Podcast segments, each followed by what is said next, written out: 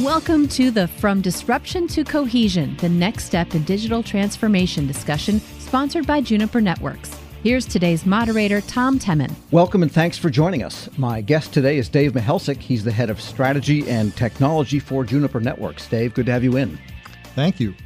Let's talk about digital transformation first. It's a word you hear a lot, and in a sense, the first computer was a piece of digital transformation, you know, 50 years ago. But what, what does the term mean today, and wh- how do you see it manifesting itself as you look across government agencies? So, uh, what it means to me is I think we're going to go from sort of this inadvertent transformation that's been going on for years inside uh, the federal government and industry to a more purposeful transformation where federal organizations are going to leverage technology to improve service delivery to the uh, public as well as to their internal stakeholders, whether those be the President of the United States or a private in the United States Army. So, a digital service, I guess we tend to understand what it means collectively. Sometimes I don't think we define it that carefully. But my sense is that it's applications to the public that call from multiple databases for whatever it is a person is seeking an answer.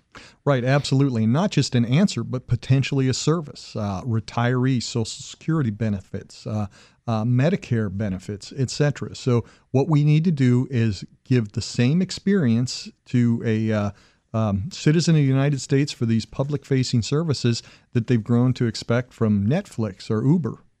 And so, how does an agency make that happen? Because uh, so they're even to this day pretty much transaction oriented and and inward looking in many of the ways they approach IT.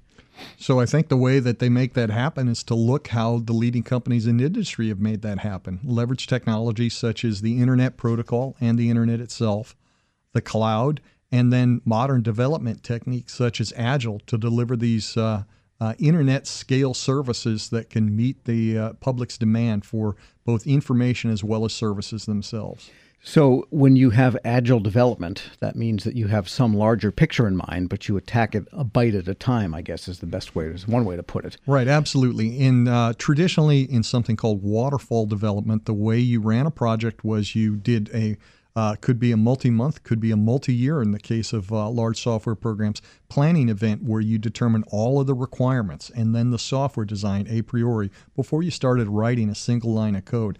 And the disadvantage of that is you would spend a lot of time planning, less time implementing, and uh, oftentimes you uh, recognize that changes were required uh, as you were executing, but it was really too late to do those uh, in an efficient fashion. So, if you wanted to actually make the change, it required significant replanning events, significant delays, and additional cost. So, Agile, what Agile tries to do is you have a broad vision in mind, but that you work in very small increments or sprints to understand what is the priority to deliver today for this week, this sprint. It could be a number of days or weeks or even months, and then focus on developing and delivering that and then once again go back to the uh, stakeholders, the ones who own that project, and work with them on a continuous basis to refine those requirements and deliver uh, usable capability as quickly as possible.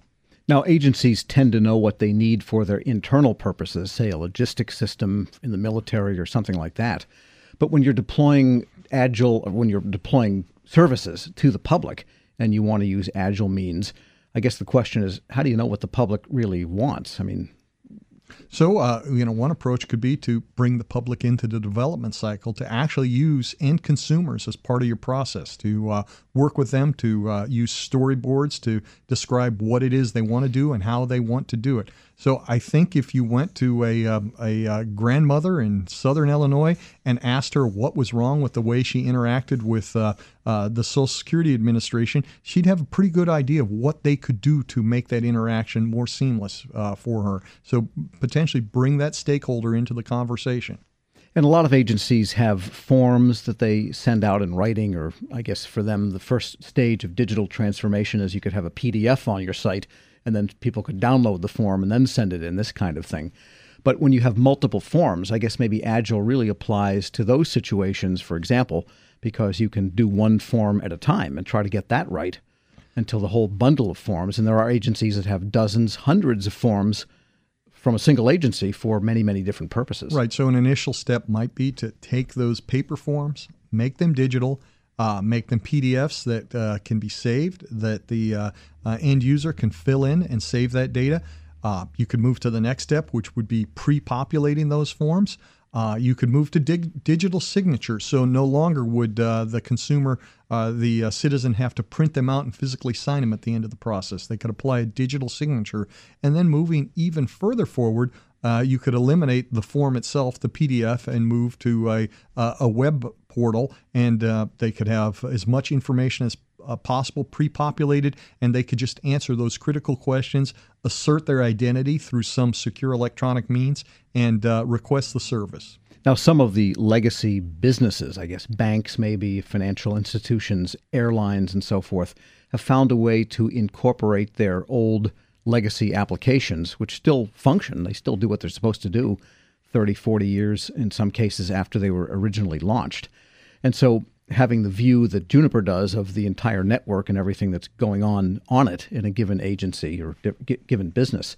How what's what's a good strategy for incorporating or transforming or somehow making use of that legacy code which is pretty hard to retire sometimes. So it's a function of both legacy code and perhaps more importantly the existing data uh, we're not going to call it legacy because it's not legacy. It's data that's uh, potentially very important. So you want to be able to expose that data um, and expose those legacy pieces of code as functions through standard APIs, application programming interfaces, and then those uh, data as well as those uh, uh, software functionalities can be leveraged by uh, new, more innovative uh, Web 2.0 applications. So you really have to peel away the data in some cases from its dependence on a particular application, really the original architecture tied together, maybe a flat database and right. some application. But the data is there if you can just extract it for reuse extract it, uh, loosely couple it. So it's no longer tied to a particular application. It's just data that's available. It's searchable, it's accessible in a secure fashion, and it can be used for the original purpose. Uh, you know, a home address might have been in a database to mail a check, and now that home address can be used to pre populate the requests for all services the government tries to provide to end users. And what about mobility? Because uh, if you read the statistics, more and more people are doing more and more mobily but you know, in the case of government, you've got to accommodate forever more so than a commercial entity all the possible means of access that people would have, and it may be that you know grandma is not ever going to have a tablet or a mobile device. Well, um, perhaps uh, I think that not only uh, government but industry needs to accommodate whatever mechanism an end user is going to try to use to access uh, these services um, uh, and these data elements and that's going to require mobility. And uh, I don't think it's a good assumption that that uh, grandmother won't use mobile data. So my my dad, he's 86 years old. He recently moved from his iPhone to an Android phone because he likes that experience better, and he interacts with citizens-based services through that platform. All right, so then uh, maybe government is maybe a little too conservative in how far out it moves into the digital services arena, if you will. Well, I, I think that uh, not just the, the government, but across any industry, if you don't have a mobile strategy, if you're not exposing whatever you uh, are providing through some sort of mobile interface, you're probably going to fail. All right, let's uh, take a break on that note. My guest today is Dave Michalczyk. He is head of federal strategy and technology at Juniper Networks. I'm Tom Temin. This discussion is From Disruption to Cohesion, the next step in digital transformation sponsored by Juniper Networks here on federalnewsradio.com and Federal News Radio 1500 AM.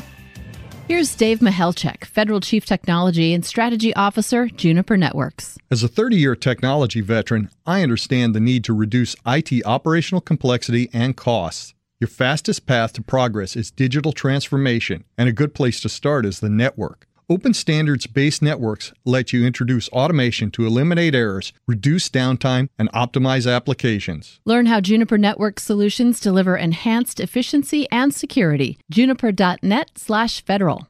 Welcome back to our discussion from disruption to cohesion, the next step in digital transformation. Sponsored by Juniper Networks here on Federal News Radio 1500 AM and federalnewsradio.com.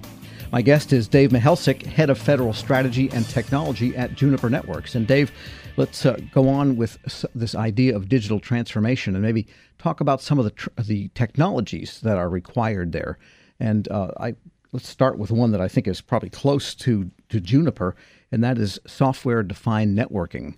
I think that's a concept that's understood but not that widely adopted yet in the federal government. Well, I'm not sure it's even understood, and I'm not talking about uh, that's not a criticism of the federal government. I think there's a uh, a large misperception on what SDN is and how it's going to fundamentally change the way we do business. So, uh, software-defined networking is really the, uh, the, the concept of being able to separate uh, networks functions from specific hardwares.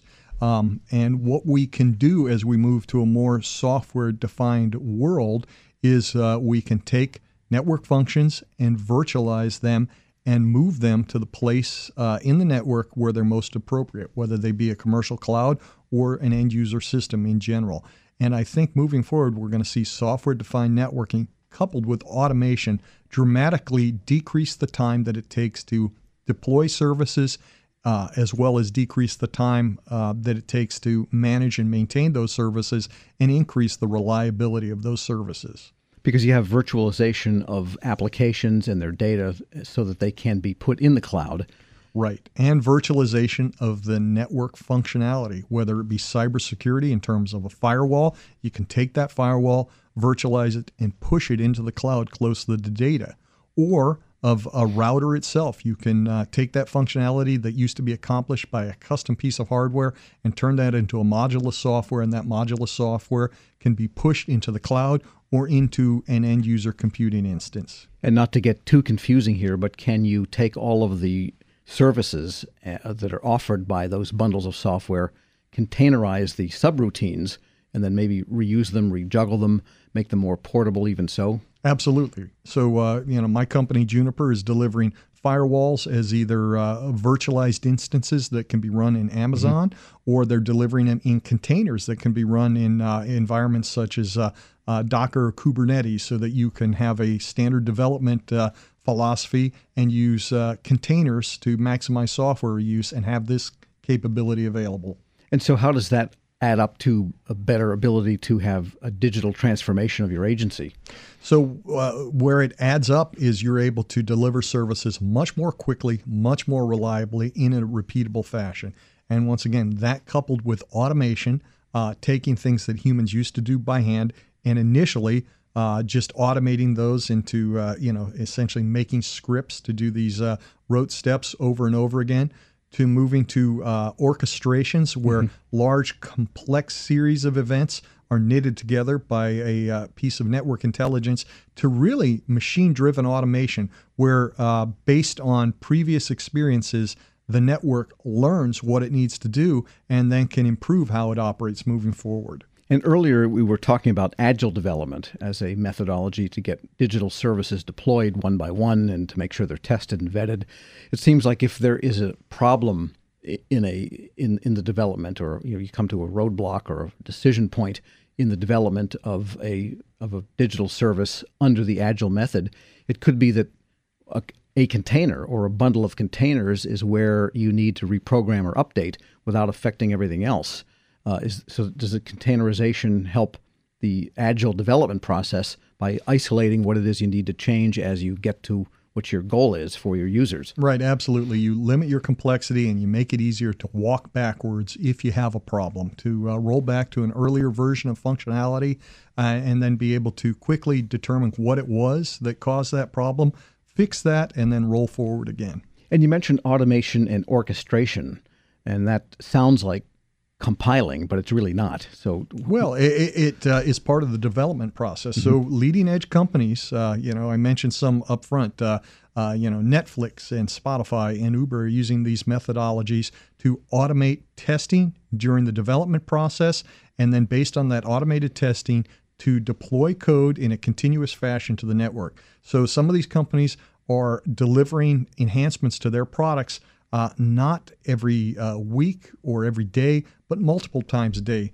Uh, sometimes as, as quickly as every hour, they're delivering new capability, and those are automatically compiled, tested, and deployed into the network.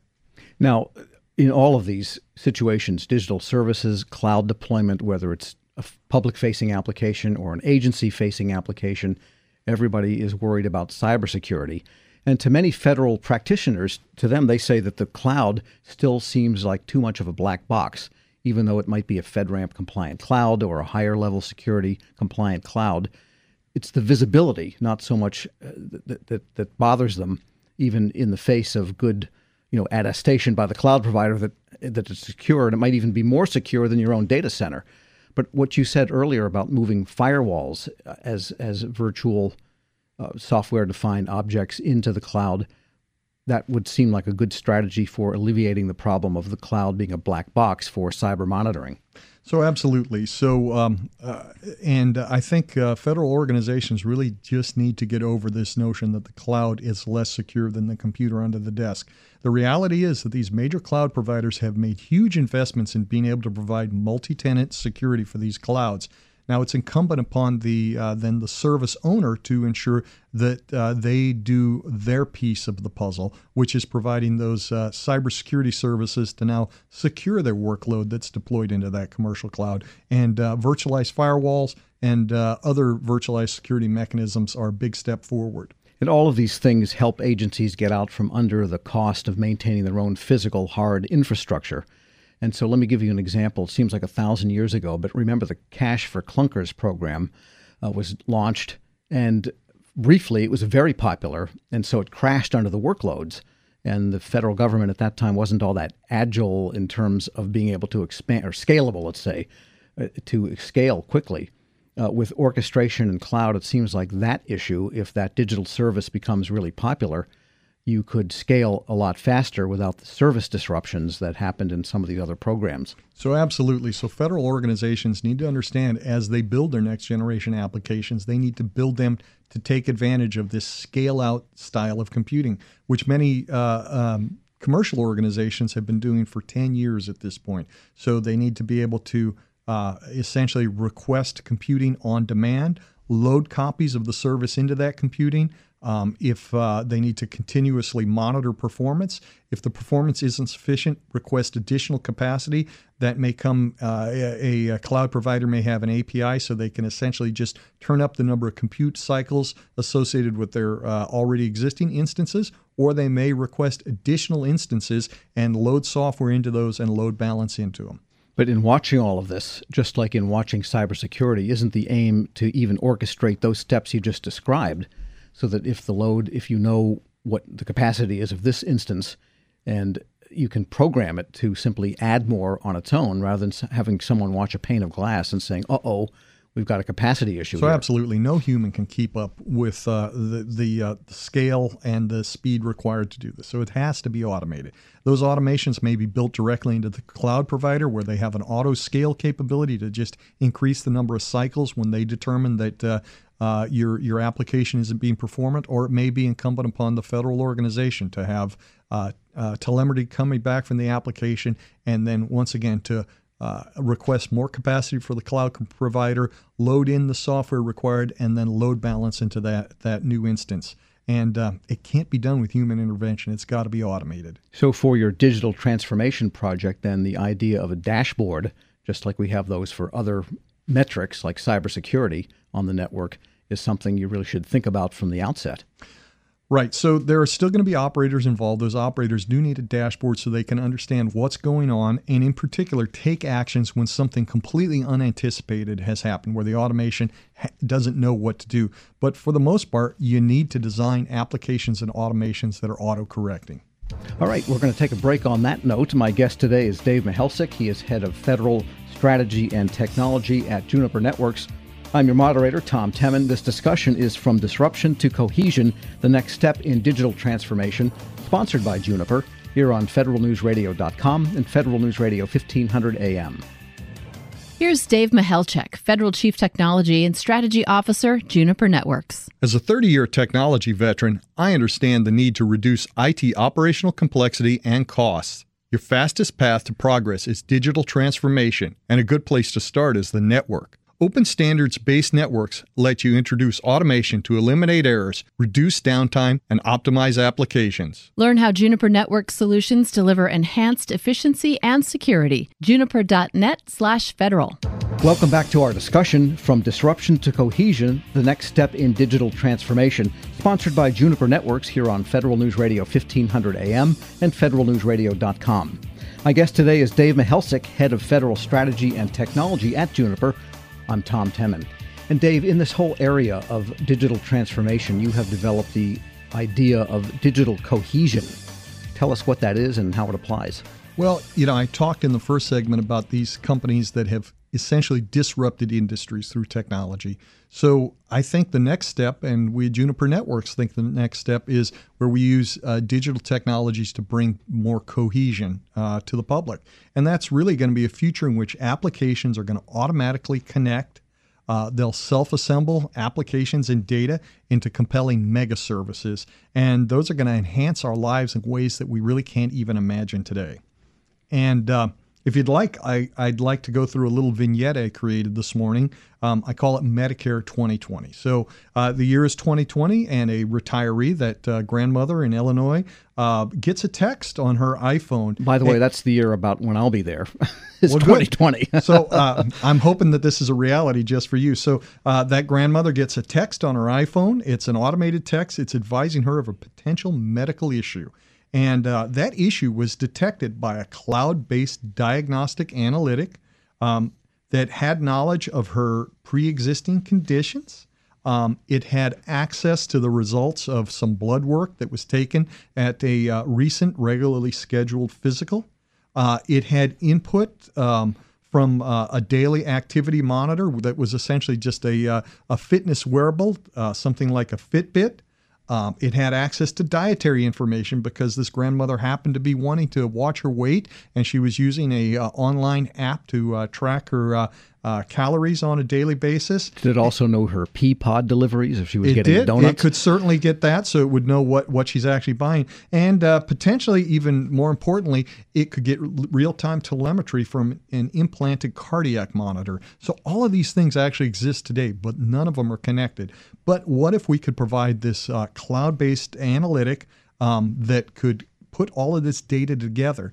Uh, draw a conclusion that there's a potential medical issue. So now uh, the uh, this uh, this grandmother, uh, based on this text, uh, she agrees to get an in-home um, examination, and that's scheduled almost immediately by an app that's home home healthcare consulting professionals have on their smartphones. So, you know, call it an Uber for medical care, where uh, these home healthcare professionals uh, basically get a uh, an assignment, and then they can go to uh, uh, the nearest one can go to that assignment. Uh, based on the examination, that consulting medical assistant um, diagnoses the condition and determines that this person needs further treatment.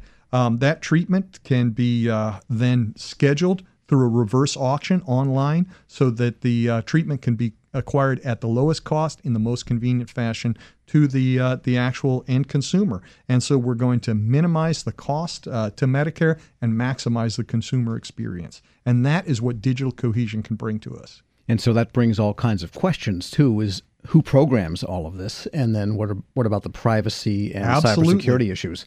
So uh, I, we see there are really four uh, critical things that need to come together to enable this kind of digital cohesion. Automation. Humans can't react fast enough to uh, uh, the amount of data required. So we are going to have to have uh, basically cloud-based automation and analytics that can take this data and forge it together and come up with the right conclusions.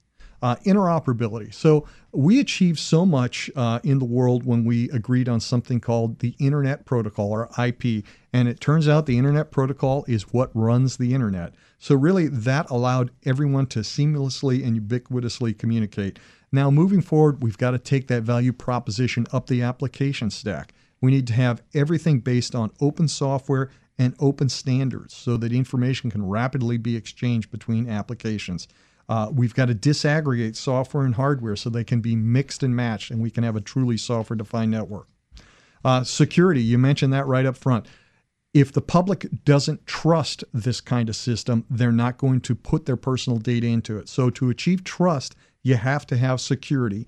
The only way you can achieve this level of security is to have a designed infrastructure that's uh, upfront designed to be fully secure. And once again, that's going to come back to automation, automation to make the access control decisions who and what is allowed to access a person's data, uh, under what conditions can that be shared, and uh, we have to automate the uh, cyber incident detection and response, sure. keeping the adversaries out. Finally, performance.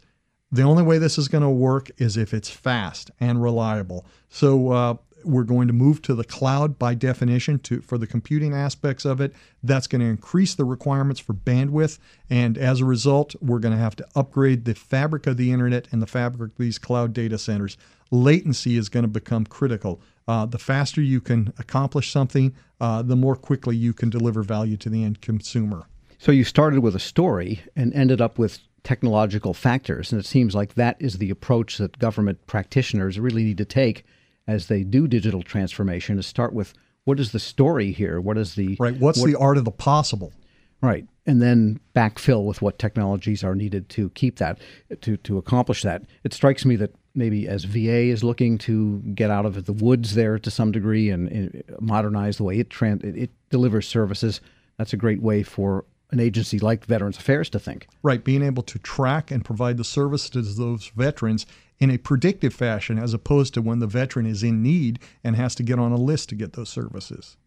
All right, so uh, then who starts this? It sounds like the program manager, or maybe even maybe even a level above that.